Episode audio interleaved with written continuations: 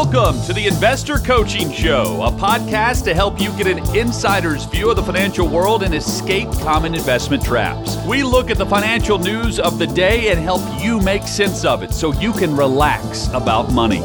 And here's your host, Paul Winkler. And welcome to the Investor Coaching Show. Paul Winkler. Talking money and investing and related topics. PaulWinkler.com is the website. If you are not a subscriber to the podcast, which is this show, it's broken up into little chunks so that during the course of the week, if you miss something on the weekend, you won't miss it because you can go back and check it out and have it right in your whatever way they do that. I'll bet my guest knows exactly how all that stuff works and probably knows how it works forward, backward, upside down because he is a business coach and probably could go, Paul, really, you got to get a clue on the technology. Charles Alexander, he is a business coach. And um, in here with me today, because it's not, this isn't just about how to invest money, it's also how to make money. Man, welcome good to have you here. Thanks. Long time. Hey, man, thanks for having me in. Been a long time coming. I I concur. It's been a long. It's taken me a while to write a book. Well, yeah, yes, and his book is Start Now, Quit Later. We will talk about that a lot. It's how to start and grow your business without quitting your full-time job. This is how I started this company, as a matter of fact, because I was actually working, I was selling health insurance That's of right. all things. You were. I should have used you as an example. It, yeah, I probably would have been a really good example. We'll, we'll put you in the next one. Okay, there you the next one. That's all right. right. Yeah, so what what I did is I actually started this company because I was getting tired. We did 401ks, mm-hmm. we did some investment stuff, but I didn't really believe I knew what the heck I was doing and I wasn't going to harm people. They were trying to get us to sell annuities and life right. insurance policies as investments and I was just like, "No, nah, I don't you know, annuities have their place every once in a while, but you know, the reality is they're oversold. And you've heard me talk about that a million times. But what happened is I got really frustrated. I was had a really, really low income and I had to figure out some way to make it work, but I didn't like what I was doing. So what I did is I actually started the the finance mm. business, the investing business on the side and and picking up some things. And then what I mine was a little different. I actually sold all of I gave away all of the health insurance business to have the right to take the investment business I had built up in exchange. So it was a little bit sure. different. So your your book, talk a little bit about this. How did you decide to do this? So and you're talking about giving that away and every bit of it when somebody starts a business well whether they're working full time or not it, it's never the same. It's it's a snowflake basically. It's you know everybody's path is a little different. Like for me i've been business coaching for 16 years now. Mm-hmm. A few years back, I decided to to practice what I was preaching and started my own business creating explainer videos. So anybody listening, watching, those are the 90 second videos that somebody can put on their website that quickly explains who they are, why you know what they do, and why you should work with them versus somebody else. I, fun fact, I actually do it for financial advisors and insurance agents, mm-hmm. so mm-hmm. gives us something extra to talk about. But I started doing that, and uh, that business kept growing and growing until it eventually became a full time thing. Now, the way it became a full time thing is that I had to, you know, p- implement some of the processes and procedures that I would teach other people to do. Uh, also, fun fact: I am my own worst client. I had to go out and hire a business coach because I couldn't take my own advice. So, I, this book, I, I've used all. You know, I've coached over two thousand people, helped two hundred fifty start businesses, and I used a lot of those examples in here. But most importantly, I used myself as my own example. I've got a job. I've got a business. I've got a side hustle in addition to the job in the business, all, all, running simultaneously. Right. Yeah. You kept all those balls in the air and then started coaching people. And it was interesting because you were doing classes over there with, you know, at the, at the, at the college right. for kids that were, or adults that adults. were starting their business, Correct. mainly adults uh, that were I, I, say kids because everybody's a kid sure. to me now. Is that right? You're getting old, man. I mean, you know, it's, it's like you you look around and go, oh my gosh, these kids. Yeah. Get off my lawn. Get off the lawn. uh, so there was so much stuff that in this book, and and, and I have my book flagged like crazy on all of the things that I picked up in here, and there were so many different little. Paul's got more post-it notes in my book than 3M makes. I did. I'll. I, you know, I'll keep them in business. That's for sure. So, some of the things that you tell people that are thinking about starting a side hustle, so to speak, uh, what are some of the common mistakes that you see people make? Well, a lot of the common mistakes, first and foremost, that they want to quit their full time job, primarily because I think they're right around, let's say, my age now, and they've been at that full time job for two decades, and they're willing to do anything they can to pull the ripcord and get out of it. And I always explain to people if you can start small, do that. Get a proof of concept. Uh, so, one of the issues besides quitting their job right away is not getting that proof of concept. People like to take whatever idea they have and just run with it. Uh, food service is a great example. You know, Mm, I, yes. I, I make you know these great casseroles, brownies, insert whatever here, and it's always popular at the family reunion, church potluck, and Yep. so everybody must want it. And then they test market it with people that know and love them. Well, you're gonna get distorted feedback if you know you, you're giving it to uh, Uncle Henry and Aunt Linda. They're gonna tell you how great it is. You got to go out and yeah, find because uh, people. yeah, they they Right. want yeah, they they love Yeah. you. They love you, and they want to build you up. They want to support you, so they're going to tell you what you want to hear. Correct. Sort of, kind of. You you've got to start with the most minimally viable object idea.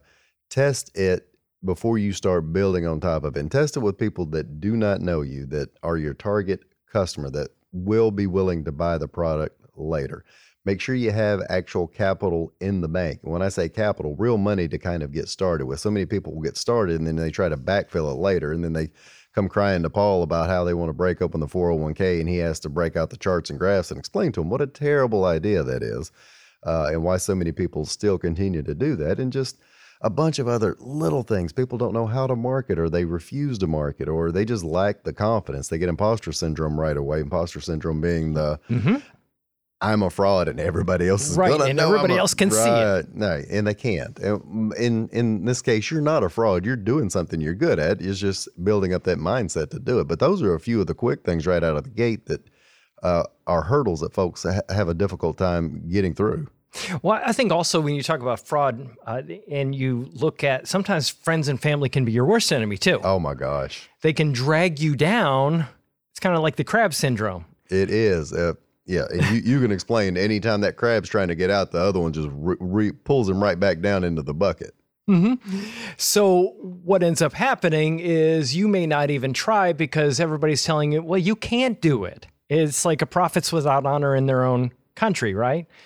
You know, Yeah, that, there's- that same concept. Uh, uh, many a time, yes. I, I've yeah, I've had to, uh, the there's no there's no prophet in his hometown is the is the saying, and anybody that knows you and likes you, or especially uh, you get powdered uh, what is it diapered powdered butt syndrome, where if somebody changed your diapers, they do not see any viability of you raising above their standard of living right now whatsoever. You couldn't do it because you are a babbling little little child and you didn't know how to do it. So mm-hmm. they don't mean to mm-hmm. tell you you can't do it. They're just you know, trying to help you out in their own perverted little way.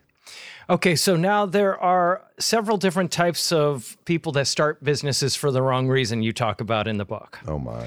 So let's talk a little bit about that. You'll have like the dreamer. And I I'm I got to tell a quick story because you're a story guy. I love them. And your stories in this book are phenomenal and really, really fun. So it and they're funny too. So it's one of those things. It's not a boring read. Uh, start now, quit later. Uh, Charles Alexander. So what? Um, my story is I used to cold call businesses around town. so much fun. Almost every business in Nashville has seen me walk through their door. Believe it or not, it was. I mean, not every, but you know, Sure, there were a lot of them that I would walk through the door because I was trying to sell health insurance when I first got here, right? Mm-hmm. And you go to, hey, can I give you a quote on your health insurance? Blah blah blah, and you know, I t- can't tell me how much. But how many times did I run into dreamers that I have this dream of bet. starting a business? And talk a little bit about them. What happens there with that type of a person? So, it, and uh, using that example, I remember this vividly. I was doing a one on one coaching. It was a guy that wanted to start a business. He'd been in the factory forever. I don't know what he did there. He couldn't visually explain it to me, but he had this idea for wanting to start this cigar bar, lounge, restaurant, I mean, he had everything in mind. And Mm-hmm. when he was talking to me, you could almost see the glaze in his eye and him leering over my shoulder, just kind of talking about how amazing the lights would be on the wall and what kind of marble countertops there would be. Mm-hmm. And the he he could even give me the design of the leather of the chairs. Mm-hmm. He wasn't. None of this had been planned out. He was just over. I don't know, overexcited or rather just dreaming of what the future could be. And so many people that I run into, and that's why I used that example a minute ago about folks that have, I'll call it a midlife crisis. I don't know if that's what you'd call it or not, but they're between 35, 55, and they've been doing this job forever and they have just dreamed of this better life.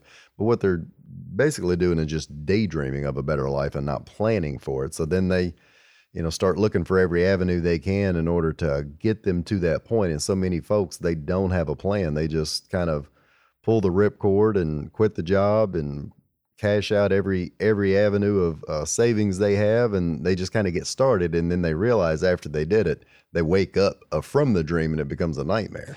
And Charles, I, I'm going to guess that probably what happens is a lot of these people don't seek counsel because they're afraid that that counsel is going to tell get the them that they're really way off. Go ahead. No, that's hundred percent right. Same same reason somebody might not come and see you before they go out and buy a handful of crypto because you're going to tell them, hey, maybe maybe we want to take a look at some other avenues before we do that. And I might not get, I might not hear what I want to, but I'm dreaming big using that same crypto analogy because a friend of a friend of a friend, Right. Well, they just bought. You know, uh, they they paid cash for a short term rental down in the Panhandle of Florida from all their crypto money, and you, you know, it sounds amazing until you start backtracking, trying to figure out what what really happened in that particular case and how much of that story is true. I want to dream my dream, so this this is uh, an avenue for him to do that. Yeah, don't don't throw cold water on it. Then Right. then there was the, the enabler. Oh my gosh! Mom Right, I have counseled. often Dude. often often want to make sure, you know, and and they want to make sure that their kid is successful Mhm. and actually helps them do something that they probably shouldn't be doing. So talk more about that one. This uh, in a case where I have people that are starting in business and they're getting help from family or friends. In a lot of cases, uh, their parents and mom and dad are trying to set them up uh, for success. Again, a lot of parallels here with second generational wealth, or even third, where it absolutely disappears because somebody at the top is trying to set up Johnny or Susie for success later. And, and in a lot of those cases, people are trying to pass on a business of their own. The uh, example I've used in this book was a woman that was trying to put her son into a handyman slash construction business. And he had run into all of his own issues, probably from her smothering slash mothering. Uh, and she, she mother- was smothering, it smothering. was, dude. I, and I vividly remember. But she was, you know, she'd bought him all the tools, and she had tried to, you know, put money in into his account, and trying to help him set up the business with, you know, the name and the the registration and all Well, that. protect them from any mistakes that might happen. and that, which which is is a mistake, ironically enough. Right, right. You know, and and so trying to protect them from mistakes that they might make, which actually, if they were to make those mistakes, would strengthen them. Correct. It's like parenting a child. You can only, we we are. I am in the helicopter parenting generation. Uh, I've got a, a 14, 12, and a 10 year old, and uh, they run me absolutely all over town like an unpaid Uber driver with a one and a half star rating with them. But I have to let them take bumps and bruises. If I do not, and you know, they don't learn how to make a quesadilla while mom and daddy ain't home, or they don't learn how to clean up after themselves that's little things they won't learn how to do later. So same was with somebody wanting to start a business. If you get get help, get counsel, but don't, you know, grown men and women, don't let mom and daddy do it for you. Don't let your grandparents do it for you. Don't let somebody just hand everything to you. You got to learn how to do it on your own. Yeah, for sure. And then you had the, the job seeker, the person that's looking for a Mm-hmm. job, That gotta gotta figure out, gotta find a job, can't find a job. Oh, I'll just go into business for myself. I see this quite a bit, and it's on two ends of the spectrum. It's with boomers and uh, maybe even millennials or now Gen Z, where my skills aren't translating or I'm not getting hired right away. Well, maybe it may be age discrimination. it could and be. it can be very frustrating and you're you're trying to find something uh know, and i had one woman that i was talking to and she hundreds maybe of i, I didn't can't i can't remember it was a lot of interviews Sure. and she finally got a job right finally got a job and i said how did you get it and she goes they didn't see me did, did a phone interview and got in there. Huh? Yeah, exactly. So it, yeah, but in those cases, and that's a very real thing. But I still have people that will make up a job. Now, if you want to create your own job, hey, that's great. If you still have your own full time job, or you can put together two or three part time hustles while you do that, that's even better. But mm-hmm. don't just create a job in an industry where you don't have experience. And I got a lot of examples of people that'll do that. Uh, in that particular case, with that example, somebody decided they were going to be a florist with no florist uh, you know history with never having even worked in the business much less run one yeah you might have skill in arranging flowers sure. but don't realize that when you're working in the business versus on the business there's a big difference between the two of them Correct. And and just talk about that really quick while we're on it, because working in the business versus on the business, that's a whole topic unto itself. Well, and that's one of the reasons I wrote this book, so somebody could learn how to be more of the employer versus the employee where you're working in the business. Financial advisors are great examples. There's a ton of good CFPs that are out there that uh, you know have all the designations. They know how to rebalance, diversify, but then when you throw them out into their own world and they become their own firm owner, mm-hmm. they don't really have a great idea of how do I build a team around me? What are the things that I'm going to do that help the business grow? What are the things that I've got to outsource, delegate, batch? Uh, mm-hmm. What kind of content can I create? What can I not? What, there's so many things to running that business issues, sure. that's yeah. a world of difference than uh, the difficult task as it is just creating a portfolio that's balanced and you know uh, that works for your client. You, there's a whole list of other things you got to do on top of that.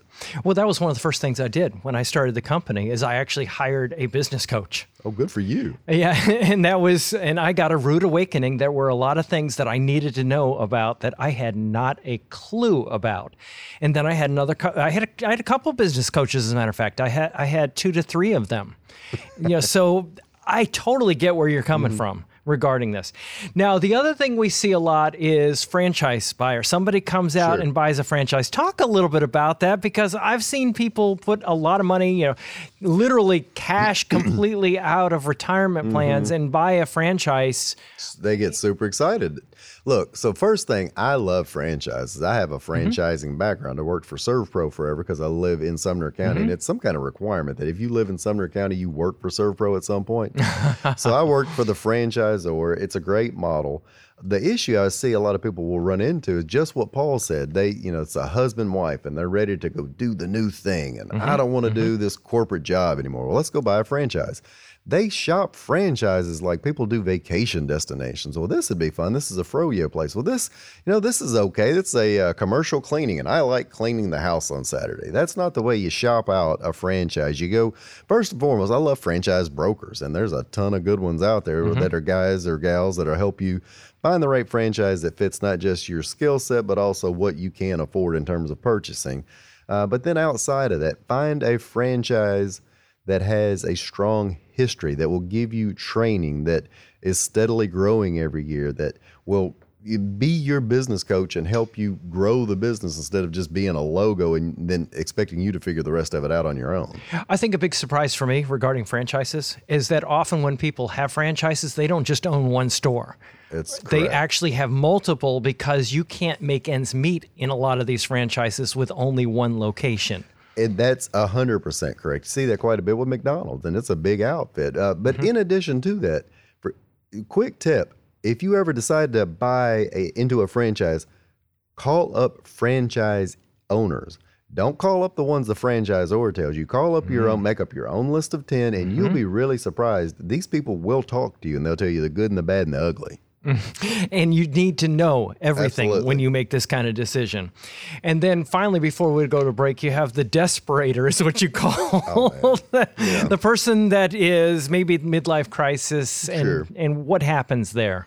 Well, and I, and I probably already hit on that. you just, did a little. Just to just to nail it home is that uh, they're the guy that's sitting into the corporate meeting and everybody's talking about the cover on the TPS reports aren't right and they you know the quarterlies are down and they're staring out the window watching this guy mow the yard and they're thinking man I wish I was him. I would just put in my earbuds. Yeah, the grass is greener on the other Isn't side, it? and you're talking about mowing grass, right? That's right. But yeah, I've, I have so many examples of people that just they're done. They're done. I get it. We came out of the pandemic. There's a big all these movements of resignation and quiet quitting. People didn't want to go back into the office, and I understand that. I didn't either. Uh, so they just decided I'm just going to jump on the first thing that moves, and I'm getting out of here. And life's too short. And insert cliche of a bumper sticker from the 1990s here, and they're done. Yeah, and and I would add to that. I see that sometimes as people get older, they get desperate because they haven't saved enough money and they haven't made it financially. And I've got to get my big hit. I've got to do something big, and something, anything. And then sometimes what they'll do is they'll invest crazy. They'll Sure. do crazy investment They're they're putting, strategies. they're going to Vegas, putting it all on black because that's that's the only thing we have left. Right. And and then sometimes what they do is they jump into their own business without having a clue what they're doing just to try to hit it big so that they can retire Mm-hmm. and they don't recognize a lot of times you're you're actually having to think about selling the business 5 to 10 years before you retire and you're starting a business 5 to right. 10 before That's right. There is no retirement. This is now what we're doing. yeah, so so true. Okay, we're going to take a quick break. You're listening to the Investor Coaching Show. I have Charles Alexander. Start now, quit later is his book. How to start and grow your business without quitting your full time job, and uh, just a lot of really good stuff in this book. A lot of really really funny stories, and we're just going to pick his brain more because he's got a lot of really good wisdom for people thinking about. Hey, do I? Do I start a business? What do I do? What are, what are the pitfalls? What are the things I need to avoid? Hey guys, if you want specific advice for your unique situation, schedule a free 15 minute phone chat with one of our trusted advisors by going to paulwinkler.com forward slash call. We don't sell any products, and our advisors don't make any commissions, so this isn't a sales call. We have a coaching process that helps you understand investing and relax about money. Don't put blind trust in anyone with your financial assets. We want to partner with you in the process so you know what you're doing and why. We manage assets on a fee only basis, which means that when you do well, we do well, which aligns our interests with yours from the start. We also bring you into the financial planning process that gives you a clear plan so you can find the freedom to pursue your purpose. All our advisors are degreed planners too, with years of experience. So schedule a free 15 minute phone call with an advisor by going to paulwinkler.com forward slash call. All right, we're back. This is the Investor Coaching Show. Paul Winkler with Charles Alexander, longtime friend, business coach. He has a book that he finally came out with. it took him a while because I knew this. You know, you were going to be Oh, writing yeah. something.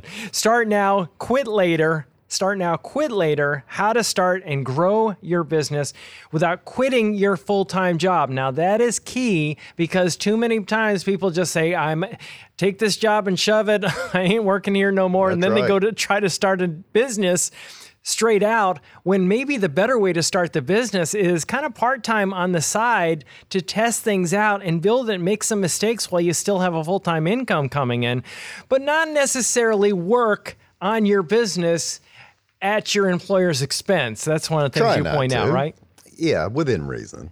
yeah you know because the reality of it is you don't want to steal from the business owner No, of course not. All bosses love that.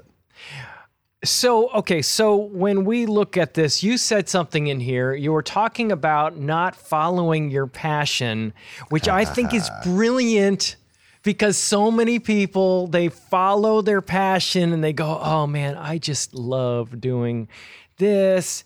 And I and I've had some people say, you know, I'm not going to get you know, maybe they're a musician. Sure. Or maybe they're, I had one guy that was a pilot. I'm not going to go and become a pilot because that's my hobby and I don't want to mix the two. But it, just in general, talk a little bit about why not to follow your passion when starting a business. Well, a couple of reasons. Uh, you, you fall into what is called the passion trap, where you are only wanting to do the things that only you love. But when you own a business, there's going to be a ton of stuff that you don't love. And every minute you're doing something you don't love, you think you're doing something wrong. So in our case, we talk about I'm following my passion. Paul, I'm passionate about college football or the NFL or, mm-hmm. you know, playing basketball with my kid. There's not really a living that I'm going to be able to personally make from that. And if I go talk to the wrong person, they'll try to tell me how to start a blog and make a million bucks on any of those.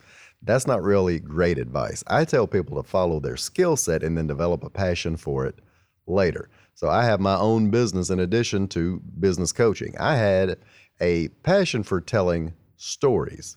What you just said is absolutely brilliant. And I want to make sure people hear what you just said. Well, you'll have to repeat it. What did I say? You said follow your skill set and then develop the passion later. Yes. Whoa, whoa. It like mind blowing.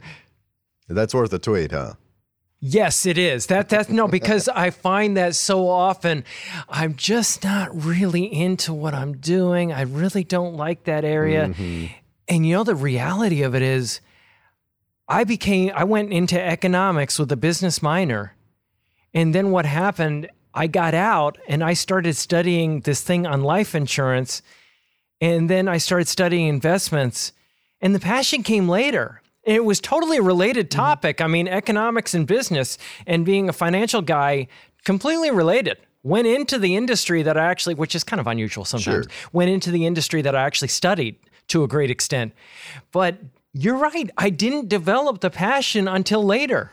I've used you as an example before of, uh, you know, I told folks I've got a financial advisor mm-hmm. that if you mention anything about the markets or how they work or fluctuations or if you can time it that is so passionate about it that he he can talk nonstop like a wind-up toy for hours because he is passionate. Yes. And, and I, that's exactly right. You, there's no way you came out of the gate just that passionate. You learned about it, and the more you learned about it, the more you realize how it affected people, how they misunderstood it, and now you're one of, if not the most passionate people I know that talks about uh, personal finance and investing the way that you do.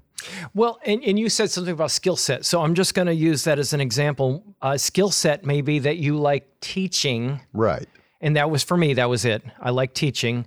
Uh, I also liked numbers. I was always good at math, mm-hmm. you know, so it was th- those skill sets, teaching and making things simple and math and also I loved explaining things, right. how they worked. Now, don't just tell me that something works, tell me why it works. So that turned into the, that skill set turned into that. So I think that's definitely right on. So when you talk about not following your passion, you talk about, hey, you may not like selling.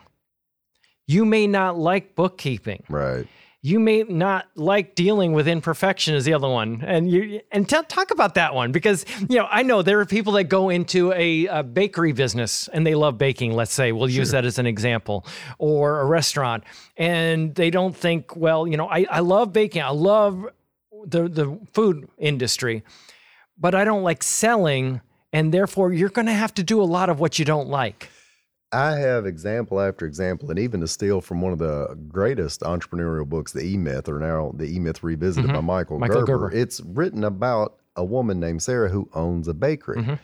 And it starts off with her head and hands in tears because she is so frustrated with the process of getting up at four in the morning, cooking, cleaning, getting the place set up, being open all day, managing employees, trying to deal with the bookkeeping on her own, shutting down, figuring out the marketing at night, going to bed at midnight, and then doing it all over again. Mm-hmm. And I've got client after client. Food service is a great example because we all, yeah. man, we all love to eat. We have this right. special burger or brisket recipe, and if I could just do that and just keep it just to the few things I love, then I'll never have to work a day in my life except for like what you're just saying. Well, yeah, but if you're a caterer, you're going to have to go talk to some businesses. And if you're uh, a bar owner, you're going to have to deal with some, uh, you know, possible employees that aren't, you know, employable elsewhere. Not, and if you're, and if that's you, I apologize. Is that what you meant by imperfection? oh my gosh!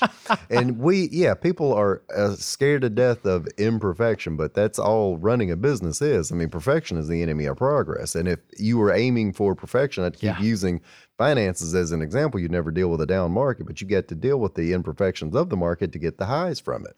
That is so true because you know you talk about imperfection in in trying to be perfect at everything.